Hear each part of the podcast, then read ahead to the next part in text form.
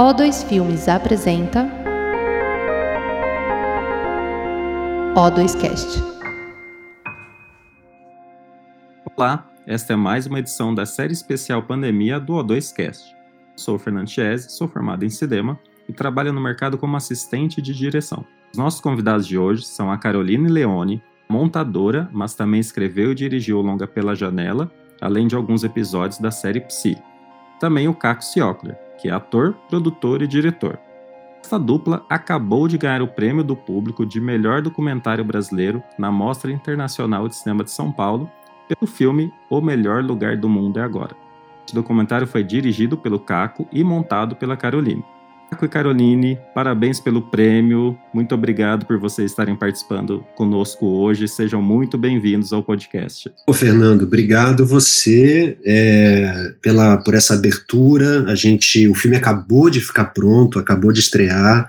A gente adora falar sobre o filme e, e eu, particularmente, acho que a Carol concorda comigo, a gente acha muito importante falar sobre esse filme nesse momento. Oi, Chese, sim, esse é um filme que tem uma característica muito urgente, assim, é um filme que fala sobre os nossos tempos e, enfim, é muito importante trazer esses assuntos que ele, que ele inspira à tona, né, e todo esse espaço de discussão que ele pode gerar. Perfeito, parabéns mesmo pelo prêmio. Assim, para entender como iniciou o projeto, a primeira pergunta vai para o Caco.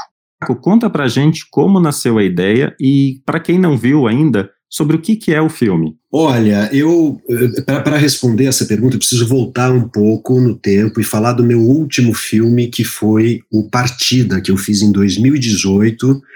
É, foi uma espécie de reação ao trauma que a gente viveu em 2018, é, com a eleição do, do, do nosso presidente. E naquele momento é, eu estava ensaiando uma peça de teatro, estávamos todos assim muito atordoados com a possibilidade da vitória Bolsonaro, estávamos todos muito apreensivos, e eu senti que eu devia, é, a mim mesmo, em primeiro lugar, um artista, é, pro, propor a mim mesmo uma reação, mas que, que, que fosse uma reação para além da reação nas redes sociais, para além do engajamento político é, e, e de cidadão. Eu queria uma reação artística. E aí fiz o partido. É, contei isso porque isso despertou em mim um, um, um desejo e uma espécie de juramento íntimo, assim, de me comprometer com essa missão, é, para além da missão que eu tenho como cidadão, das coisas que eu acredito, de me posicionar politicamente, mas de nunca mais deixar de me posicionar artisticamente. Então, durante a pandemia, é, a gente viveu uma nova, é, um novo trauma, pegou em cheio a nossa classe, né? Eu vim do teatro e, e sei o perrengue que foi para os meus pares e para as minhas pares de profissão, e mais do que a coisa prática em si, de não poder sair de casa, de não poder fazer as coisas presenciais, que é a base do nosso ofício, fiquei imaginando é, nós, atores acostumados, formados no teatro, né, formados na pluralidade, formados no encontro, formados pelo coletivo, isolados em suas casas. Então eu resolvi tentar reagir artisticamente a esse novo trauma que a gente estava vivendo no auge da pandemia e no auge do isolamento. Junto a isso, aí a gente entra numa questão bastante delicada, que é a questão do nosso ex-secretário de Cultura, fez aquele discurso com elementos in, inspirados é, no nazismo. É, ele era um grande amigo meu, eu fiz parte da companhia dele durante seis anos, foi um grande mestre, que depois é, teve uma reviravolta na sua vida, a gente nunca mais se falou, e de repente eu vejo esse cara, que era uma pessoa muito próxima, que eu não via mais por conta das mudanças dele, é, né, fazendo aquele discurso com aqueles elementos inspirados no nazismo. Eu sou judeu, aquilo para mim foi muito forte, e aí nasceu. É, e ele falava, né, com aquela, usando elementos nazistas, ele falava sobre a, liberta, a libertação da arte, a libertação dos artistas. E eu falei, gente, isso é o avesso do avesso. Assim, é, o que seria um, um, um, alguém que usa inspirações nazistas para falar de libertação dos artistas, libertar os artistas da onde? Aonde esses artistas estariam presos para que alguém que usa inspirações, elementos nazistas, fale em libertar esses artistas? Eu pensei nesse conceito dos campos de desconcentração, o avesso dos campos de concentração, como se os artistas fossem obrigados, tivessem sido obrigados através de trabalhos forçados, a, a, a se sensibilizarem, a, desenvolverem a sua empatia, como se isso fosse uma coisa ruim, como se eles tivessem sido obrigados a isso. Essa ideia me veio na cabeça e foi assim que nasceu a ideia do filme. Maravilha. Carol, esse filme ele foi produzido de um jeito bem peculiar, né? Ele não tinha um roteiro pré-definido, assim. Ele foi basicamente sendo encontrado em cima dos depoimentos que vieram. Queria entender com você como foi esse seu processo definir o melhor jeito de contar essa história e amalgamar mesmo, assim, depoimentos que eram tão variados entre si. Olha, quando eu cheguei já tinha um trabalho de alguns meses de um outro montador, que é o Thiago Marinho, e ele junto com o Caco tinham trabalhado já bastante em cima do material, tentando achar, né, esse filme, onde que estava esse filme, qual caminho que se iria seguir, estavam um momento de embate, o Caco chegou até mim, a gente já tinha trabalhado juntos, e aí a minha escolha foi rever todo aquele material que tinha sido produzido, né, e começar do zero mesmo.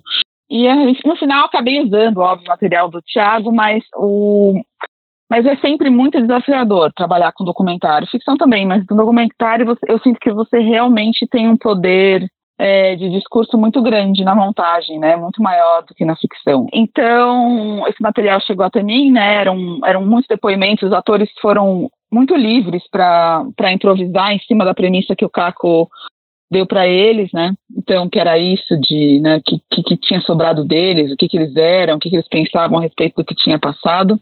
E aí é isso, assim, é debruçar sobre o material e pensar qual que é a potência de cada um daqueles discursos e como que eles poderiam ser juntos, é, criar um mosaico, uma coisa que formasse uma, uma ideia única, né? Ou uma ideia plural que, que levantasse muitas é, perguntas mais do que respostas, que eu acho que o filme faz bastante isso. E, enfim, achar esse sentido, né? É, é um desafio muito grande, um desafio muito grande de montagem um filme como esse. E aí sempre trabalhando com o Caco, né? A gente ia descobrindo juntos. A gente fez, foram no total 18 cortes, foram 18 montagens diferentes.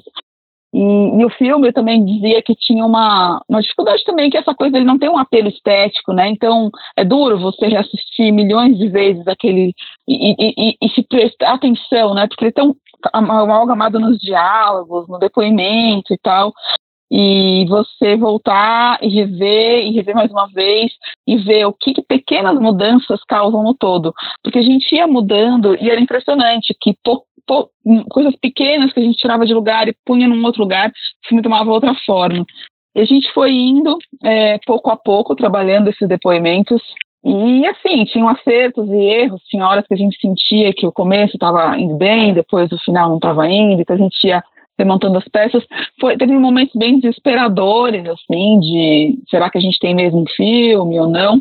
Porque é isso, a gente estava lidando com o controlável, né? Que é com improviso, com a coisa solta dos atores. Então, a, a, maravilha também era o terror, né? Então, então foi isso, assim, foi um processo bem desafiador. É, no final, a gente, o Caco acabou é, refazendo algumas entrevistas que deram um, um tônus assim para a montagem. E foi isso, assim. E, e, ele foi um filme muito urgente, porque a gente fez e em seguida é, já estávamos à mostra, assim. Um período entre chegar no último corte e, e ir para os cinemas foi, foi um período de um mês só. Então, isso também é algo inédito, nunca tinha acontecido. Queria aproveitar, já que a Carol falou, Caco, perguntar, entender isso de você, né? Você escolheu 11 pessoas que deram depoimento para o filme. Eu queria que você contasse sobre esse processo. Você, pelo que eu entendi, você fez uma provocação para elas, mas você não deu um roteiro, deixou liberdade total para elas desenvolverem como queriam, né? Eu queria entender com você como foi esse processo e o processo de escolha dessas 11 pessoas. Você já conhecia todas elas ou teve gente nova? Como que foi isso? Olha, é, a ideia do filme sempre foi essa, sempre foi é, é, lançar essa premissa Isso teve muito no Partida também. Eu lançava essa. Eu fazia o convite por áudio de WhatsApp. Por que, que eu fazia o convite por áudio de WhatsApp? Porque cada vez que eu, eu, eu era obrigado a explicar de novo essa história e essa premissa, ela naturalmente saía de um jeito diferente, ela me obrigava a repensar na própria premissa, e principalmente depois que eu já tinha feito alguns exercícios, recontar essa premissa também era um exercício já modificado. Eu fazia questão de, de convidar as pessoas, dizer assim: olha, eu tenho um projeto assim, assim, assim. Se você disser que topa, não tenho dinheiro, não tenho nada. Né? Se você disser que topa, eu vou te mandar um áudio que dura geralmente de 10 a 12 minutos, explicando o que é a ideia. Você ouve, é, se você, depois de ouvir, não quiser mais fazer, não tem problema nenhum, você só me diz que não quer mais, me manda um sinal de fumaça, e algumas pessoas fizeram isso, então algumas pessoas declinaram do convite. Agora, se você ouvir essa premissa e se interessar por ela, você terá o tempo que você quiser para preparar é, um, uma mistura de personagem, de ficção, mas obviamente com realidade, porque é, todos nós passamos por esses campos de desconcentração, né? Todos nós, em algum momento da nossa vida, a gente acabou entrando num, nesse lugar que nos transformou enquanto ser humano, que transformou nossa sensibilidade. Então é bom que a gente use a verdade, mas criem esses personagens. Eu não quero saber o que, que vocês criaram, não posso saber, não me digam nada. Quando vocês se sentirem prontos, vocês me dão um, um, um sinal, a gente marca uma gravação via Zoom, porque a gente não podia se encontrar. Eu vou conhecer, eu não, eu não serei mais o Caco, eu serei um, um X, eu seria um, documentarista. Estou atrás de entender, através de uma possível denúncia, quero entender sobre o que foram esses campos de desconcentração.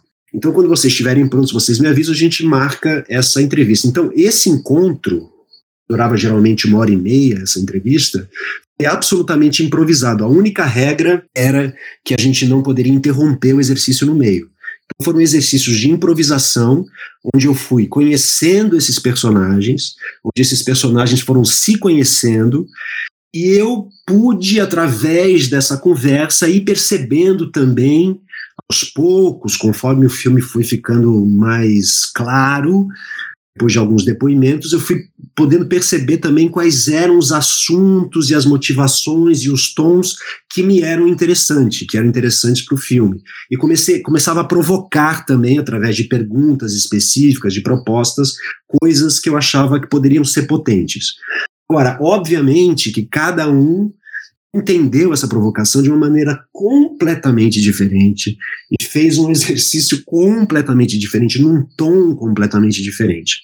Teve uma pessoa só que eu pedi uma coisa bastante específica, a Cláudia Missura, que ela tinha feito um espetáculo já, que eu tinha assistido e que eu achei que pudesse ser muito bonito para o filme, então eu pedi que ela, que ela fizesse um pouco daquele personagem que eu vi ela fazendo nesse espetáculo. Foi a única pessoa que eu interferi, e outras duas pessoas que eu quis fazer de novo, que eu achei que o exercício pudesse melhorar, tinham coisas ali, mas que pudessem ser melhor. Então eu também já direcionei um pouco essa, essa segunda conversa. Importante dizer, só para encerrar, todos eles são amigos, não necessariamente amigos, mas pessoas que eu já convivi, que eu já trabalhei, que eu conheço, que estudaram comigo 25 anos atrás e que eu nunca mais vi as pessoas que intuitivamente eu achei que pudessem formar um mosaico interessante, e não foram só 11, 11 foram as que sobraram. devo ter conversado com umas 18 pessoas, algumas não entraram no corte final. Carol, se eu não me engano, os outros longas que você montou eram todos ficcionais. Eu queria saber de você, qual a grande diferença entre montar uma ficção e montar um documentário e o que muda em você, na Carol, na sua forma de pensar e lidar com esse tipo de material? Eu montei vários documentários também. Inclusive, montei uma ficção que é um documentário, né? Que é o Vermelho Russo, que eu acho que é o que mais se aproxima da, dessa proposta do Caco agora, sabe? Dessa coisa que. Porque o filme do Caco também não é um documentário, assim, um documentário tradicional, né? Ele é um falso documentário.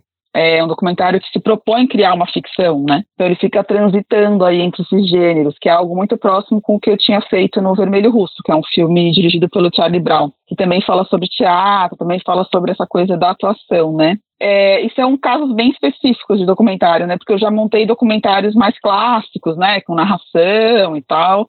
Agora, esses documentários, que são esses documentários que eu acho que são as pérolas, né? São as grandes potências, assim, de fazer pensar, de fazer perguntas, de fazer a gente se fazer perguntas e de provocar, esses são bem difíceis, né? Porque você tem que construir um pensamento que é um pensamento que instiga, né, intelectualmente, mas também emocionalmente, né? Criar essa narrativa que ao mesmo tempo leva o espectador, mas também larga, né? Então é uma é um, é um desafio muito muito grande assim. Agora na ficção a gente acaba tendo que usar muitas das estratégias que a gente aprende no documentário é, na ficção sabe? Para também manipular a narrativa sabe?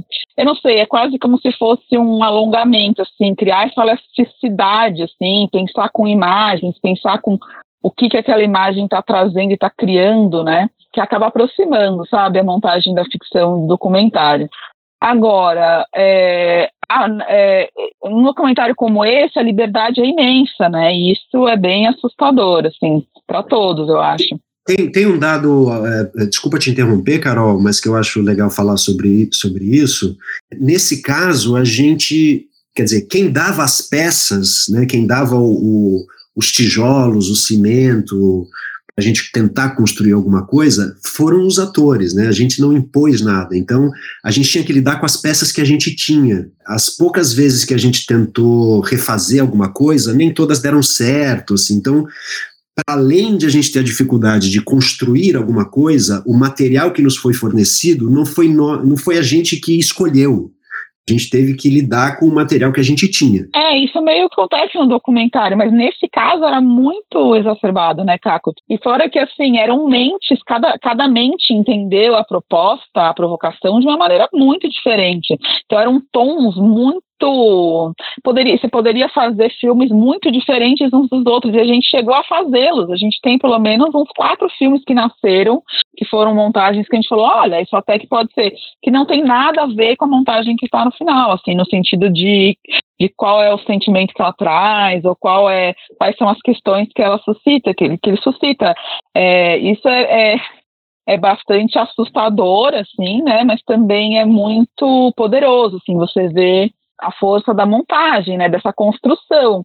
E que o documentário aproxima muito também o diretor do montador. Essa parceria fica, fica muito forte, né? A gente não. A gente trabalhou muito junto, eu e o Caco, o tempo todo. É, era, era necessário, era extremamente necessário. Né? Perfeito, Carol. Já que você falou, né, que vocês trabalharam muito juntos, né? Isso que eu queria perguntar. Como é que vocês se conheceram?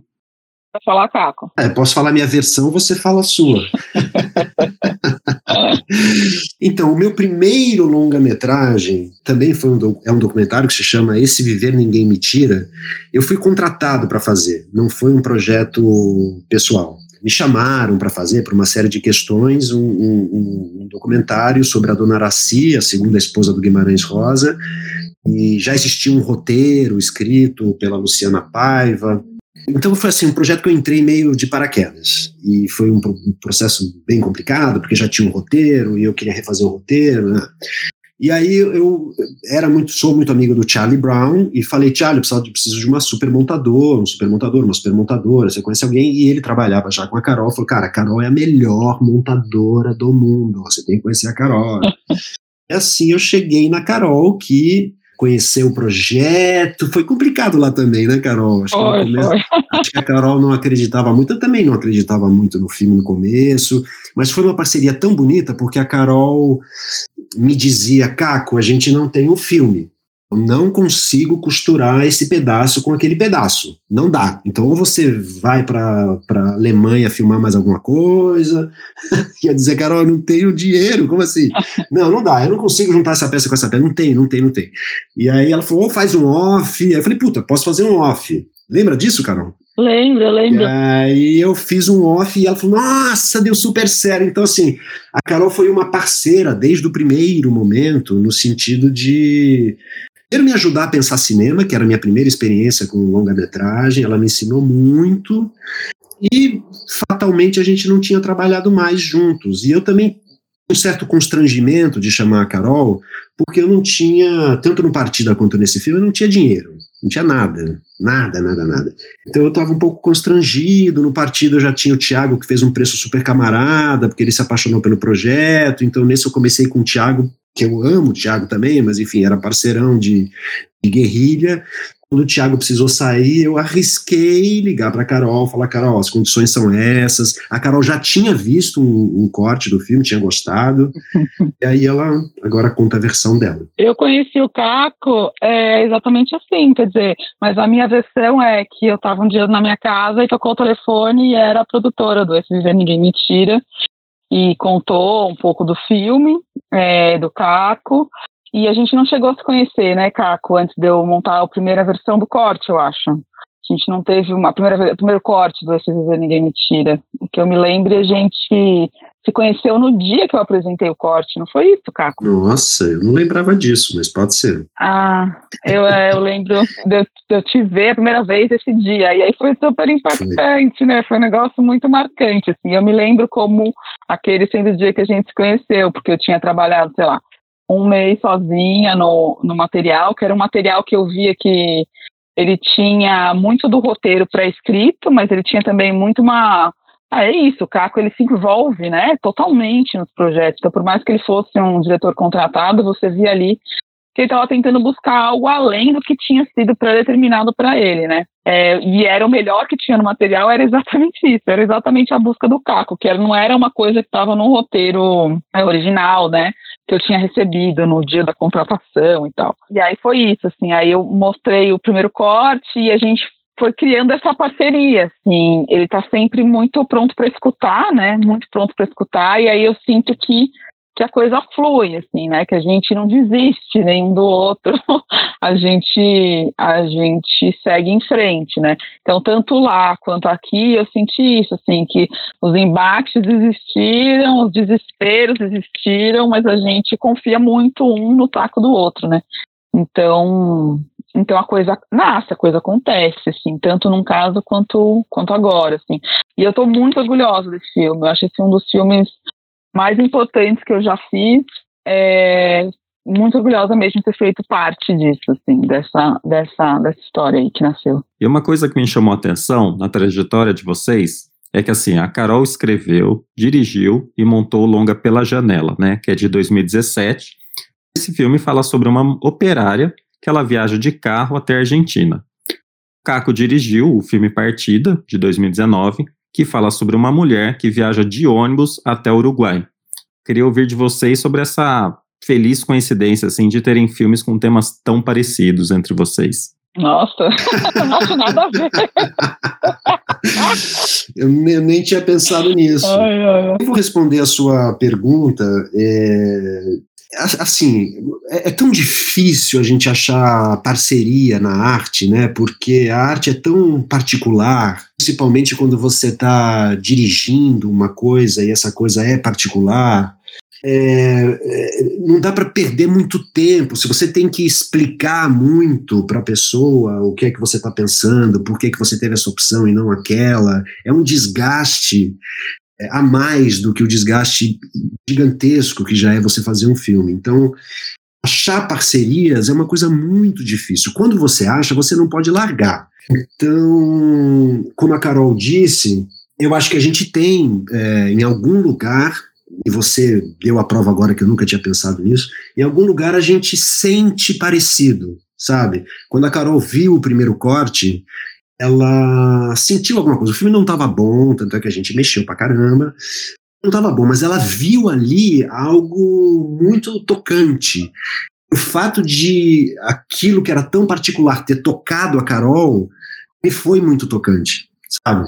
Então não é simplesmente, ah, vou achar um montador, uma montadora. É preciso achar um parceiro, porque é um trabalho muito difícil, é um trabalho muito expositivo, é um trabalho de muita de muita verdade. Se não tiver verdade na relação, se não tiver eh, liberdade para o embate verdadeiro, carinhoso, às vezes nem tão carinhoso, mas a consciência de que isso faz parte, de que a gente está pensando melhor para o filme, é, é, é, é, um trabalho muito, muito, muito, muito desgastante, muito desesperador e muito lindo, como a Carol falou. Então, é difícil achar parcerias. Então, essa, você acabou de dar uma prova de que em algum lugar, por mais que eu não tivesse pensado nisso, a gente gosta das mesmas coisas, a gente pensa algumas coisas de maneira parecida, sensorialmente, assim, intuitivamente. Isso é muito difícil de você encontrar. Quando encontra, não largue. Nossa, eu concordo muito. É muito difícil também achar achar filmes e diretores que a gente tenha tanto prazer em trabalhar, né? Quanto eu tive agora no melhor lugar do mundo, assim. É, eu acho que a gente realmente é, essas parcerias são, são realmente muito, muito raras e muito preciosas. Eu concordo plenamente, assim. A coisa dos nossos filmes, do eu, eu, eu nunca vi, assim, para além da questão latino-americana, né, de mas realmente são viagens. Eu acho o Caco ele é muito mais corajoso que eu. Ele se propõe a essas coisas, entrar com um monte de gente num ônibus e sair loucamente até o Uruguai. Eu, eu, então eu fico presa nessa nessa visão assim de achar ele extremamente corajoso, muito mais corajoso que eu, muito mais é, é isso, muito mais preparado para falar sobre esses assuntos urgentes. Assim, eu sou mais da da decantação, né? E aí então eu tenho certa admiração por ele, por ele, por ele conseguir fazer isso, né? Eu amo a partida, eu amo, amo loucamente, assim. Tem cenas que me fizeram rir, assim, por 10 minutos sem parar, assim, que eu fiquei malucamente rindo. Ou eu me envolvo muito, eu me movo muito pela Georgette naquele ônibus, eu eu me emociono demais, assim, e acho que foi um filme que cristalizou uma época uma época no Brasil e nenhum outro filme fez isso. E é uma época que está muito viva dentro da gente, assim, mas que só podia ter acontecido ali, sabe? Então eu sou muito grata pela existência desse filme. E depois que eu montei o Melhor Mulher Agora, eu revi a partida e ele tomou uma dimensão ainda maior para mim, assim, de, de isso, de ser um filme numa perspectiva de falar sobre o Brasil, sabe? Então, é, não sei, acho que são coisas que talvez movem a gente parecido, né? Eu também tenho essa questão de pensar sobre essas nossas estruturas, né? Essas nossas estruturas sociais, políticas, tal, não tanto num universo de cinema colonizado, né? O que, que esperam que a gente fale, o que, que esperam que a gente faça, é, sobre o que, que esperam que a gente filme, né? Como países colonizados que somos, né? Então, nisso há uma união, é, com certeza, sim. E, Carol, uma coisa que eu queria entender com você, assim, como que foi o, o processo de montagem desse filme na pandemia, né? A gente sempre tem o trabalho da, da montadora como algo já mais naturalmente meio solitário, né? Enquanto set de filmagem tem lá 100 pessoas trabalhando, o montador está sozinho, quietinho numa sala.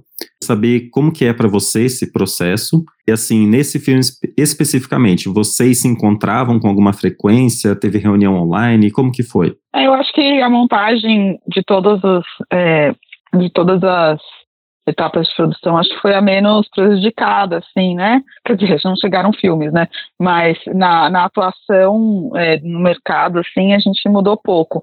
É, inclusive, eu acho que é bom, assim, eu escuto de muitos amigos montadores o quanto é bom você poder trabalhar de casa, né? Não é uma coisa ruim. Principalmente até uma certa etapa do, do trabalho, né? Então, nesse caso específico desse filme, ele foi todo filmado remotamente, né? São entrevistas que foram depoimentos colhidos pelo Zoom. Então, esse material era enviado por mim, por link, eu baixava, fincava, e aí assistia, transcrevia o que era necessário. É, cheguei num primeiro corte e mandei por online, né? Mandei online para o Caco e a gente ia trocando cortes, cortes de, do filme todo ou trechos, a gente ia trocando isso e fizemos algumas reuniões por Skype, é, muitos milhões de áudios é, trocados é, e-mails e tal, e a gente foi trocando assim. O que eu acho é que sim, dá para fazer, sim, é bom. Eu sinto falta de em determinado momento estar com o diretor na ilha, sabe? Que é um momento mais avançado já, quando a gente vai dar o, o, o sei lá, o arremate final, assim, né? Tem dois momentos que eu acho que, que teriam sido bons a gente estar junto, que foi logo no primeiro corte, é, e depois mais para frente, assim, quando a gente teve um, um embate ali do tipo, o que que fazemos, o que que fazemos que que foi mais duro, assim. Eu acho que esses dois momentos teriam sido bons a gente estar tá junto e a gente não esteve. Mas também conseguimos, né? A gente conseguiu é, é, sobreviver a isso é, no online. E então, então, não acho que o trabalho tenha sido prejudicado pela pandemia. Eu acho que é um formato possível de trabalho e, e faz com que muitas parcerias sejam viáveis também, né? No caso do Caco, ele está no Rio, eu estou em São Paulo, então talvez naturalmente até acontecesse isso. É, não sei se eu respondi, Jess. Super, exatamente, é isso que eu queria entender, como que foi esse processo mesmo. Então, acho que você já deixou bem claro, né? Tipo, você mesmo baixou, você mesmo fez tudo e foi montando, né? Isso foi é bem interessante isso, né?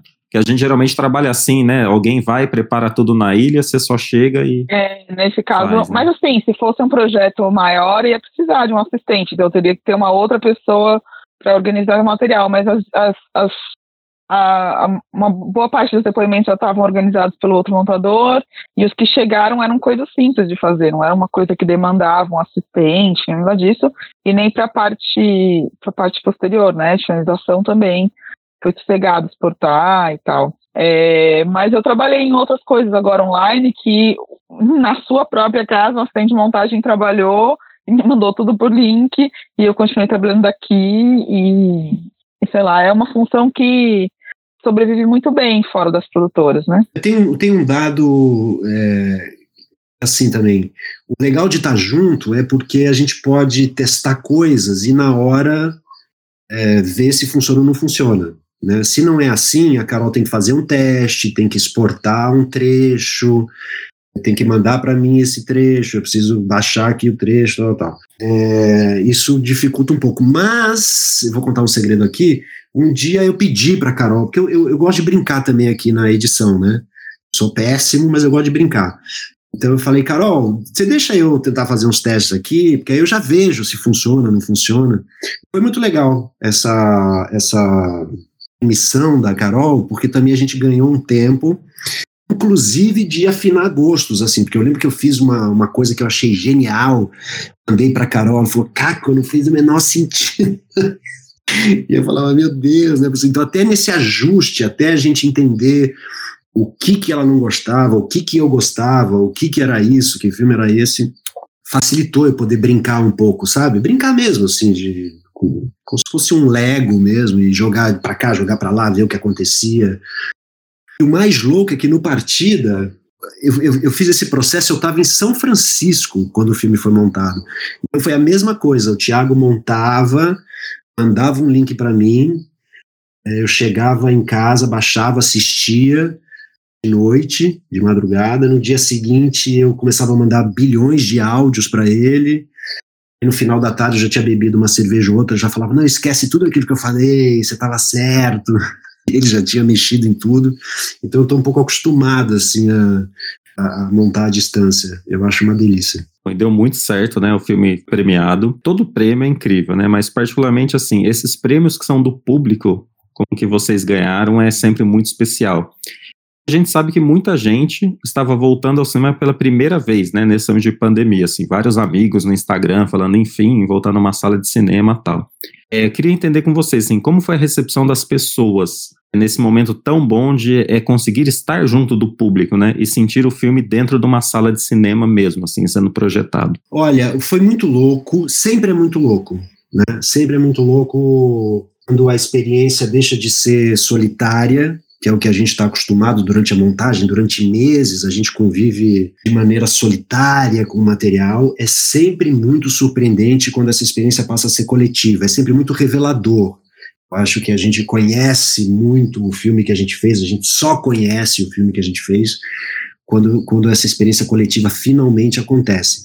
Nesse caso, foi mais louco ainda, vários motivos. Primeiro, por esses que você apontou, Fazia dois anos que eu não ia ao cinema, acho que a maioria das pessoas ali, mesma coisa, a gente não ia ao cinema há muito tempo, a gente não se encontrava há muito tempo, a gente estava num estado assim de felicidade e muito sagrado. Quando a gente entrou na, na sala do cinema, a gente estava num estado de saudade muito sagrado. O filme fala sobre a morte do cinema também.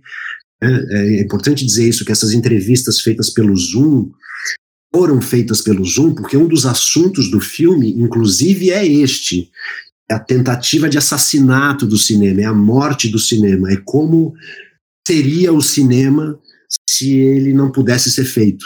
Né? Então, os enquadramentos são propositadamente feios, não, não, existe direção de fotografia, não existe figurinista, não existe iluminador, não existe nada, é, é a morte do cinema. Então, você voltar ao cinema dois anos depois, se deparar com a possibilidade da morte do cinema com humor, com ironia, que é um instrumento muito forte do filme, foi absolutamente delicioso e a sensação que eu tive, foi a primeira vez que eu vi o filme grande também. Como a Carol falou, o filme ficou pronto, um mês depois ele estava estreando. Nunca tinha visto o filme grande, muito menos grande e junto com outras pessoas. Carol tá de prova, foi uma experiência catártica, assim, parecia que a gente estava vendo um espetáculo de teatro, daqueles que as pessoas batem palma, pessoas bateram palma em cena aberta, né? As pessoas gritavam, choravam, riam. É, fazia muito tempo que eu não via uma reação assim no filme. E, e, então essa reação e esse prêmio nos encheu de alegria, porque não é um filme simples, é um filme a gente sofreu muito né, com isso durante a montagem, né? O quanto esse filme estava entendível, o quanto esse filme poderia ou não tocar, aonde ele poderia tocar, a quem ele poderia tocar. Então presenciar essa catarse depois esse prêmio de público foi um é agora que a gente começa a entender a potência do filme, né? A gente começa a confirmar a potência que a gente desconfiava que o filme tinha, mas não tinha certeza. Caco e Carol, muito obrigado pela presença de vocês aqui hoje. A conversa foi deliciosa e mais uma vez assim, parabéns pelo prêmio. E a gente agradece muito a presença de vocês dois aqui. Obrigado mesmo. Nando, é, eu é que agradeço. É, repito, assim, a gente. Meu maior desespero agora é para que as pessoas vejam o filme. Né? Ele, ele foi feito como uma reação a esse trauma que a gente viveu e eu quero muito que as pessoas vejam, porque eu acho de fato um filme muito importante e urgente e ele tem que ser visto agora, porque ele fala de agora e ele é para ser visto agora. Então, se você estiver ouvindo esse podcast, é, fique ligado, quando esse filme estrear, que a gente não sabe ainda quando isso vai acontecer, é, não deixe de assistir O Melhor Lugar do Mundo é Agora, que a gente fez esse filme que você pudesse assisti-lo. É, eu faço as minhas palavras também. É, eu acho que a gente tem que ver esse filme e falar sobre ele. É um filme muito importante. Estou feliz de estar aqui falando sobre isso. Agradeço. E é isso, assim, ele vai, vai, vai, vai estar por aí esse ano para ser discutido. E, e, e só para terminar, não poderia deixar de agradecer, cara, porque foi é, é, é, um filme, claro, todo mundo diz isso, que o cinema é coletivo, mas esse é de fato, assim, é uma cocriação, é um, é um grupo de pessoas as quais esse filme não teria acontecido, que são os atores, todos os atores, os que estão no filme, os que não estão no filme, o Tiago que fez a primeira montagem, a Carol que fez a segunda montagem, a Diane que é a produtora, eu não vou lembrar de todo mundo, mas assim, a, a, gente que entrou de parceria, porque a gente não tinha nada, a, a Miriam Biderman no som, a Zumbi Post na finalização de imagem, ou seja, são pessoas que acreditaram, que doaram seu tempo, seu trabalho, é, porque acreditaram no projeto. Muito obrigado a todos, obrigado a vocês do podcast, foi uma delícia.